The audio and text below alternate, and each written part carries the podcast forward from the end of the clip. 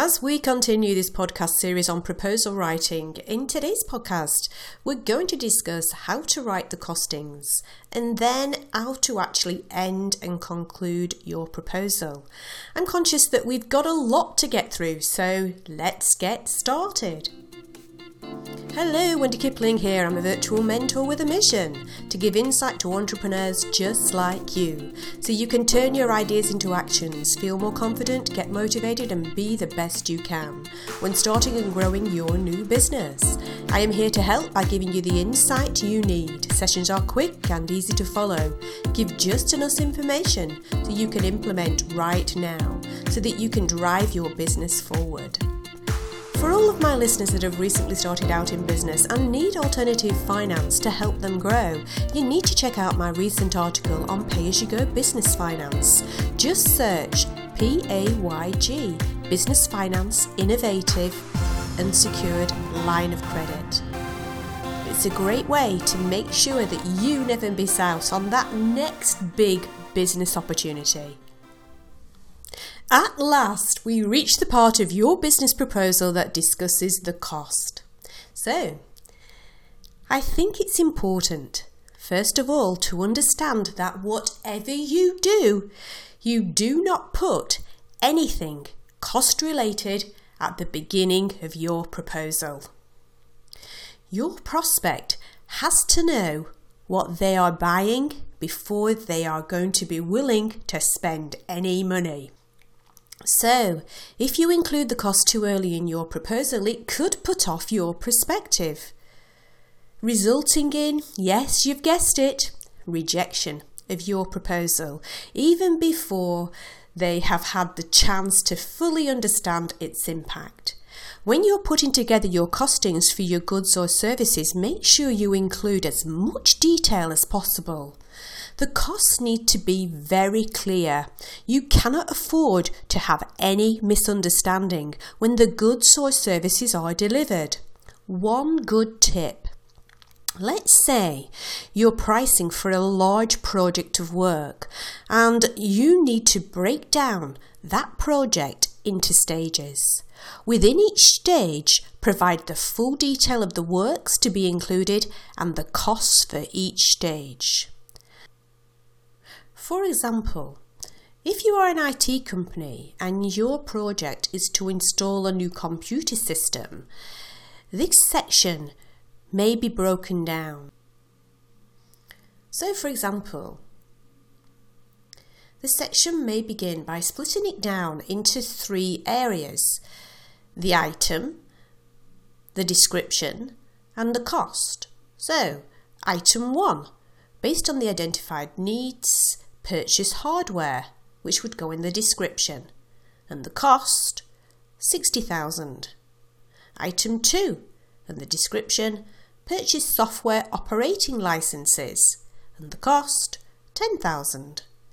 Item 3, hardware installation to include 200 man hours. The cost 20,000. Item 4, Software installation 10 man hours. Cost 1000. Item 5 Staff training 50 man hours. Cost 5000. And under the items end with total, leave the description blank, and under the total costs add up the value 96,000 in this example. Remember, your prospect does not want to be surprised by any hidden costs in your proposal. For example, you may need to charge a large deposit to cover some of the upfront costs. Include this in the breakdown as and when these payments are due.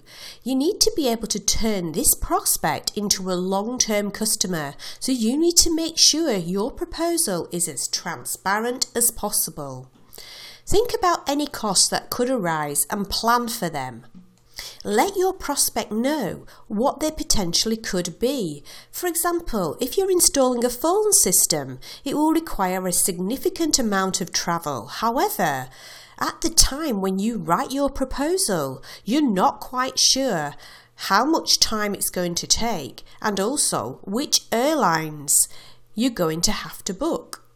So, think about saying something like, for this example, installation plus reasonable travel expenses. However, if you do say this, make sure you manage those costs and continue to communicate these with the client.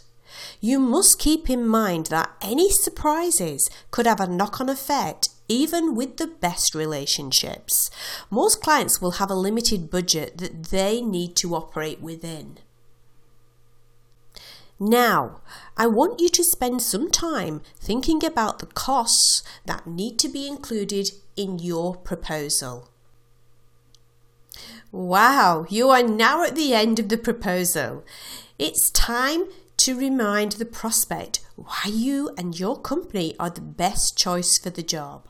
I would use this time to do some of your own PR. Make sure you use a, quali- a qualification statement. This could say why you are qualified to do the job. If you want, you can add some information about the background of your business. Take this time to sing about your success stories, and you might start by saying something like, We are one of the three innovative green recycling plants in the world insert company name, working with over 20,000 companies, providing 24 7 access and support. It's also really important that you include a suggested start date or a delivery date, and this could give your proposal the winning push. However, you need to make sure you strike a balance. If you can start immediately, the client could actually think, well, maybe you're not that busy, and, and then start to question, why are they not busy? And you don't want to think that you have no work. Yet, if you put a start date or delivery date that is too long in the future, this could also risk the chance of losing the prospect. So, my advice here is to make sure with any prospective client in the first instance you gather information about timings. So, if the client needs it yesterday, you will know exactly what to do. Now, I want you to end your proposal with a closing paragraph, which includes a statement of interest in doing the work for the prospect. And this paragraph could also be used to reinforce some of your key benefits of doing business with your company. Promote why your business is the best selection and repeat the benefits your prospect will receive. Now, I just want to finish with a few tips. If your proposal is in a report format, always include a covering letter. This letter needs to summarise your key objectives and highlight areas which you really want to bring to the prospect's attention. Keep your letter to one page only. Your letter needs to be friendly, and the letter should close with a quick summary of why your company is qualified for the job. You also need to include your follow up actions. So I will contact you on and insert the date to answer any questions you may have. Now, one thing I would advise is that you want to think about using graphics or charts in your proposal. You've obviously heard that saying, a picture paints a thousand words. Well, keep that in mind when crafting the content of your proposal. Do not also underestimate the power of a great headline. Remember, your goal is to make sure the prospect reads and picks your proposal for the job. Another thing to consider is using the sidebars to add power statements and facts. If you are not sending the proposal electronically, then you need to bind it. Now, finally, think as if you are writing an action movie, not a love story. What I mean by this is that you need to use active verbs like craft, create, devise. For example, our company creates verse a passive verb statement results are produced by our company. You get the message. One good thing to do when writing a proposal is to follow a checklist. Ask yourself the following questions 1. Does my proposal address the underlying needs identified by the prospect?